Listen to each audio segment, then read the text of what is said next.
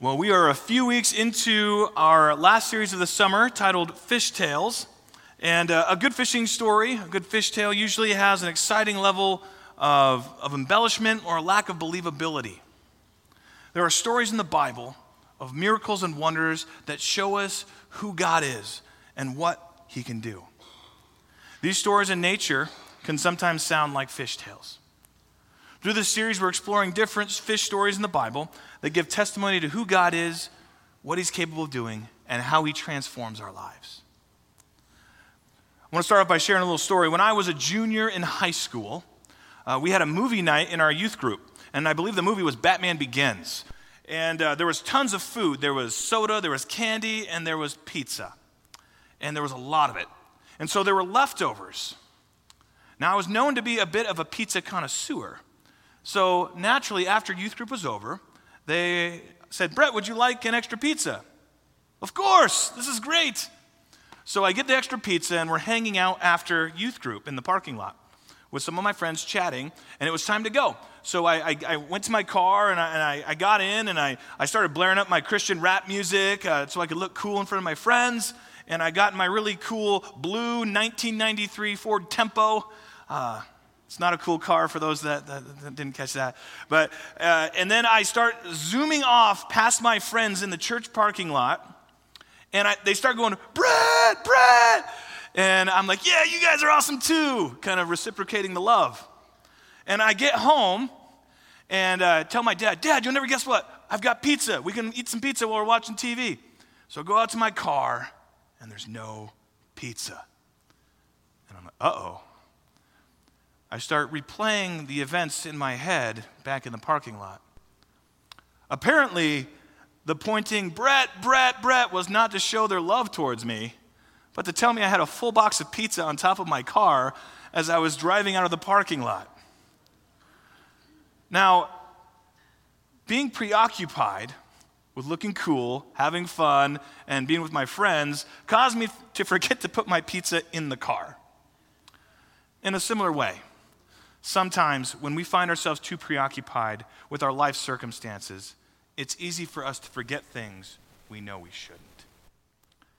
In those moments where we find ourselves forgetting, it's such a blessing when there's someone in our life who's willing to give us a reminder. And today's passage finds Jesus giving his disciples a reminder of how they should live out their faith in times of uncertainty. Our scripture reader for today is Jay Gomer. So, Jay, go ahead and head to the center of the room. And would everyone please rise for the reading of God's word? We're going to be in John chapter 21, verses 1 through 11. And we stand and face the center of the room for the reading of scripture to remind us that it's supposed to be central to our lives. So, Jay, whenever you're ready, go ahead and get started. Afterward, Jesus appeared again to his disciples by the Sea of Galilee. It happened this way. Simon Peter, Thomas, also known as Didymus the twin, Nathanael from Cana in Galilee, the sons of Zebedee, and two other disciples were together. I'm going out to fish, Simon Peter told them, and they said, We'll go with you. So they went out and got into the boat, but that night they caught nothing.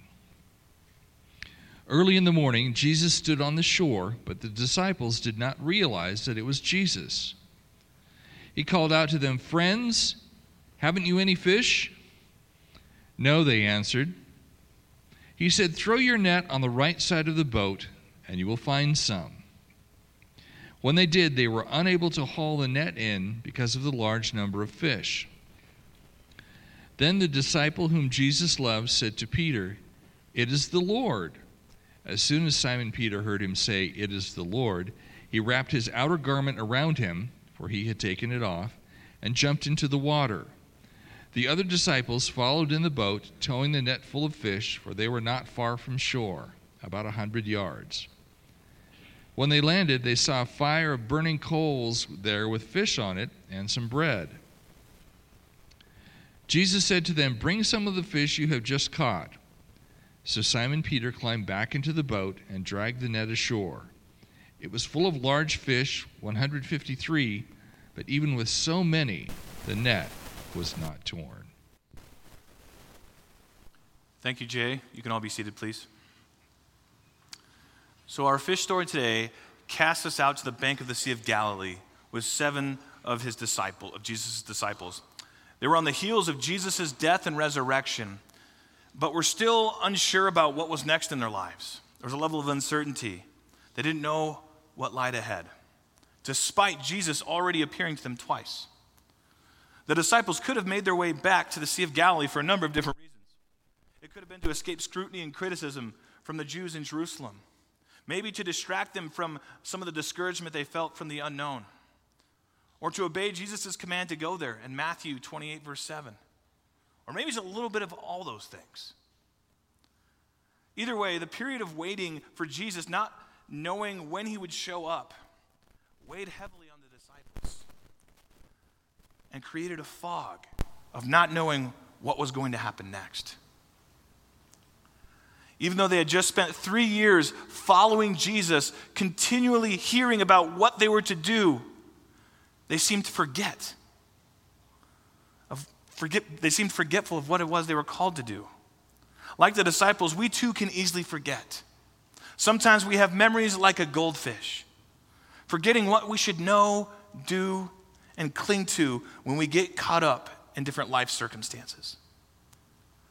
Peter would decide to deal with his circumstances by going fishing, and the other disciples would follow suit.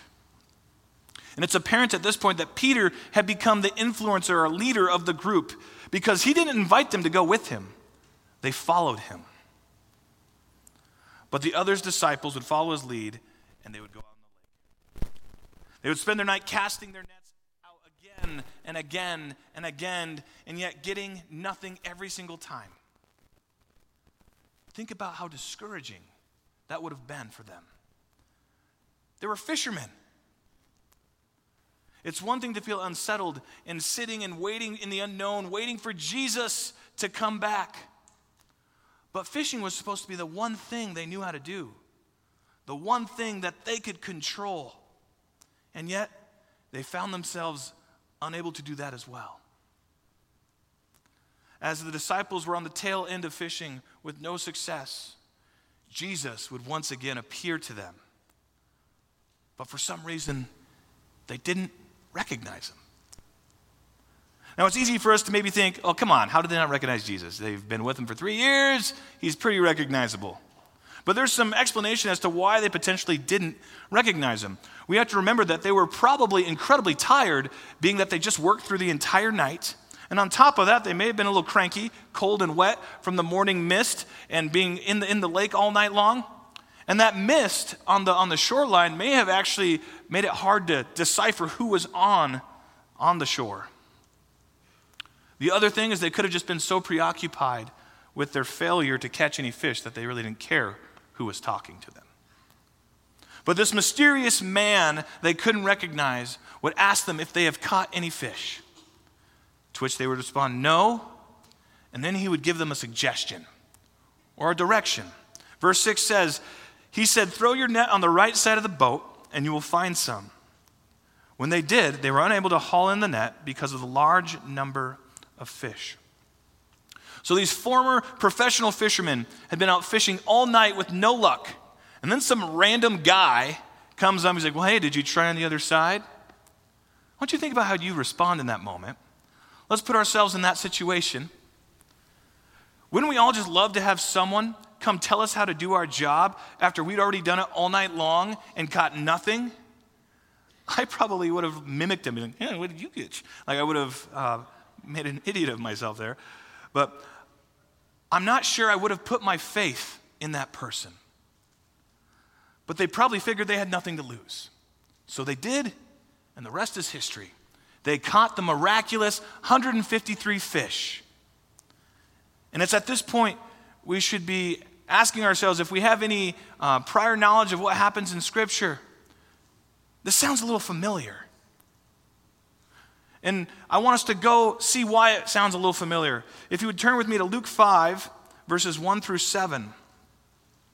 It says this once again, Luke 5, verses 1 through 7. It says, One day, as Jesus was standing by the lake of Gennesaret, the people were crowding around him and listening to the word of God. He saw at the water's edge two boats left there by the fishermen who were washing their nets. He got into one of the boats, the one belonging to Simon, and asked him to put out a little from shore. Then he sat down and taught the people from the boat. When he had finished speaking, he said to Simon, Put out into deep water and let down the nets for a catch. Simon answered, Master, we've worked hard all night and haven't caught anything. But because you say so, I will let down the nets. When they had done so, they caught such a large number of fish that their nets began to break. So they signaled their partners in the other boat to come and help them, and they came and filled both boats so full they began to sink. Our passage today is very reminiscent of how Jesus first called his disciples. He calls them from the shore. He asks them to throw their nets in one more time, and a big haul of fish comes. And they had just worked all night long, and this miraculous amount of fish. Who would have thought? When the unrecognized Jesus gave them direction from the shore and the miraculous catch followed, something happened in the minds of the disciples right there. It clicked. They were reminded about who Jesus was and what they had seen him do, and realized that this mysterious person was him. It was their guy. We see their initial aha moment in verse 7. It says, Then the disciple whom Jesus loved said to Peter, It is the Lord. As soon as Simon Peter heard him say, It is the Lord, he wrapped his outer garment around him, for he had taken it off, and jumped into the water. John may have figured it out first, but it was Peter who heard him, who jumped forward and rushed into the water to get to Jesus. And once again, it would be the disciples following Peter's lead, and they would make their way to shore. When they got to shore, they found this breakfast waiting for them some bread and fish on a fire. And I guess if you're not allowed to have bacon, fish on a fire is probably the next best thing. Because these guys have been fishing all night and were wet and starving, this would have been incredibly refreshing. It would have been a relief. But before eating, Jesus would give them one more direction. It says in verse 10 and 11 Jesus said to them, Bring some of the fish you've caught. So Simon and Peter climbed back into the boat and dragged the net ashore. It was full of large fish, 153. But even with so many, the net was not torn. Even though Jesus already had breakfast prepared, it was ready. He wanted his disciples to be able to participate in the meal, to partner with him in contributing. So Peter obe- obediently followed his directions. He brought in the miraculous catch without tearing the net. This act would have been an incredible uh, feat of strength, carrying that giant net by himself to the shoreline. As we interact with the story, we see that without Jesus being central in our lives, without Jesus being central in the disciples' lives, there's a drifting that begins to happen. Not knowing what we should do next in our lives. Jesus would use this experience to reel them back by giving them some important reminders that would be critical for their lives moving forward. As we look at these reminders given to the disciples, we find that they are relevant ones for us in our lives as well. In this story, Jesus reminds us that we are supposed to follow his direction and not our own.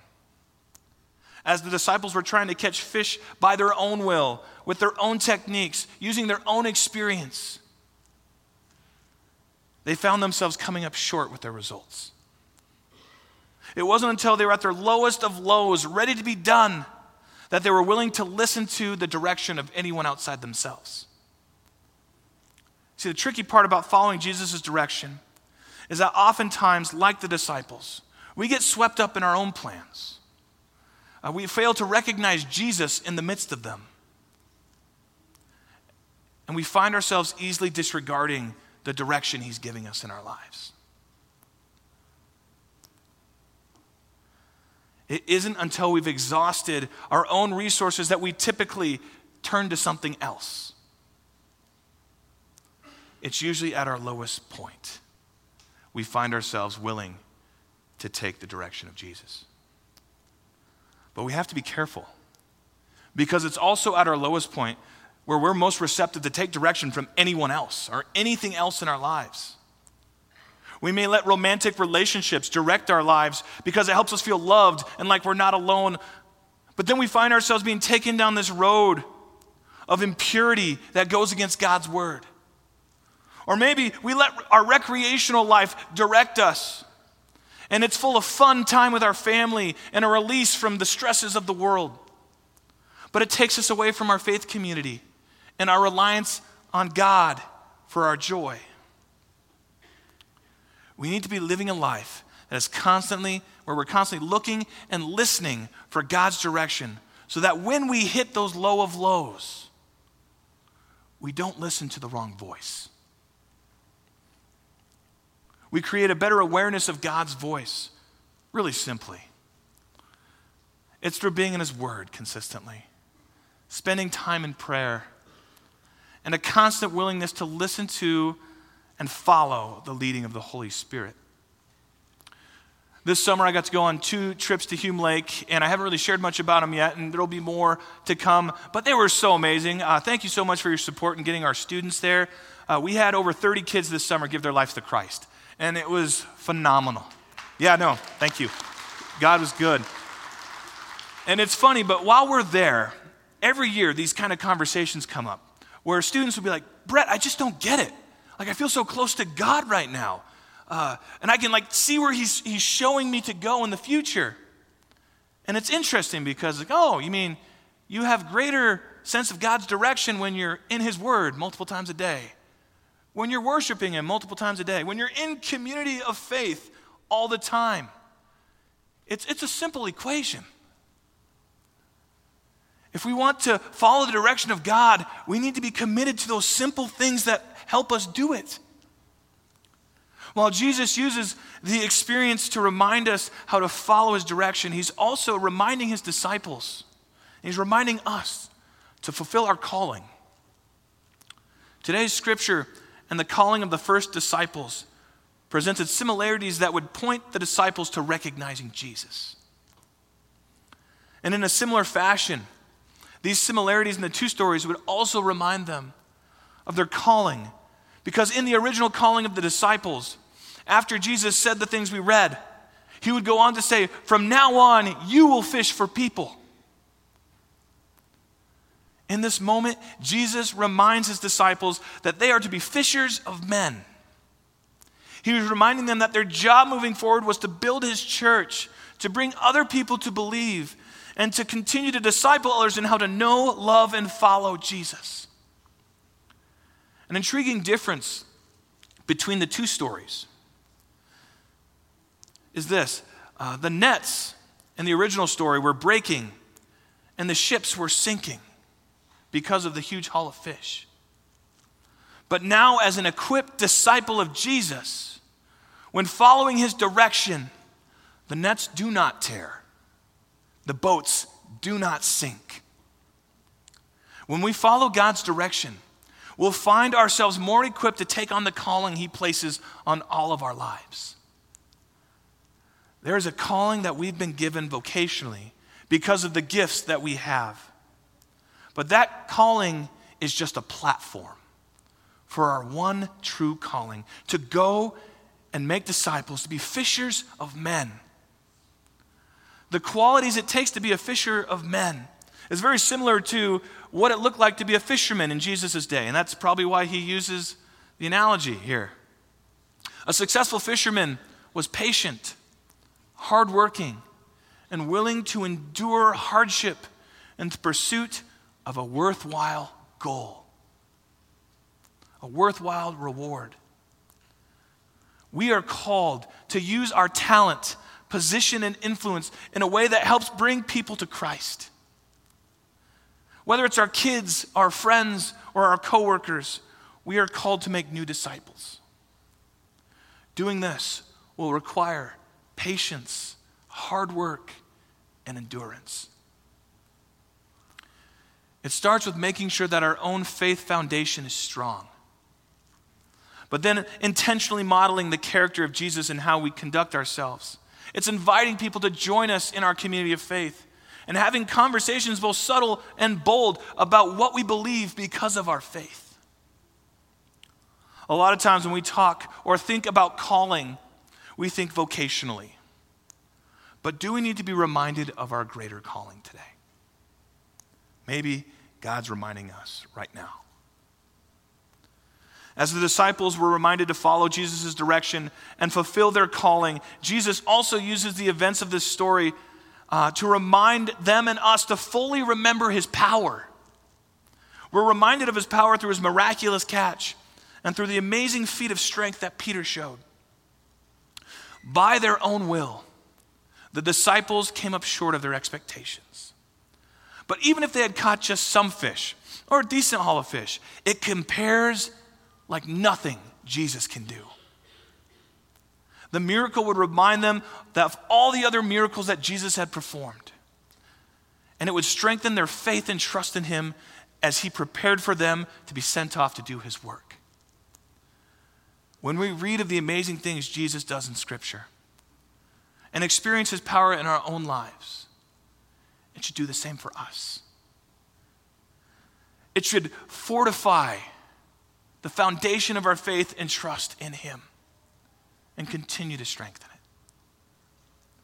But we are also reminded of the power of Christ when Peter follows his direction and is able to bring in that massive haul of 153 fish all by himself. It's a reminder that when we choose to live a life of following Him, the impossible can become possible. When we let Him direct our lives and we live into our calling, Christ can do amazing things in us and through us that we cannot do alone. So when we get a terminal diagnosis and outlive its prognosis, it is not I, but through Christ in me. When we have loved ones who don't want anything to do with faith, or Christianity, despite our best attempts, eventually come to know Jesus. It is not I, but through Christ in me. When, when you go on a week long road trip to California with 70 students and you somehow come back loving them more than you did when you left, it is not through I, but through Christ in me. When a brother or sister in Christ is taken away from this world, and enters an eternity of peace, hope, love, and joy in the presence of God. It's not through them, but through Christ in them. Through Christ in us, sickness can be healed, relationships restored, and the dead alive our passage ends with Jesus telling his disciples to bring him some other catch. Jesus didn't need it to feed them, but he wanted his disciples to participate in the great breakfast banquet that he had before them. Jesus offers us that same opportunity. He offers us the opportunity to partner with Him in making the great banquet that awaits us in heaven just a little bit bigger, a little bit better. Because of this world that we live in, in our sinful nature, there are going to be times as we live out our faith that we get the memory of a goldfish, forgetting who we're supposed to follow, who we're called to be and just how powerful Jesus is.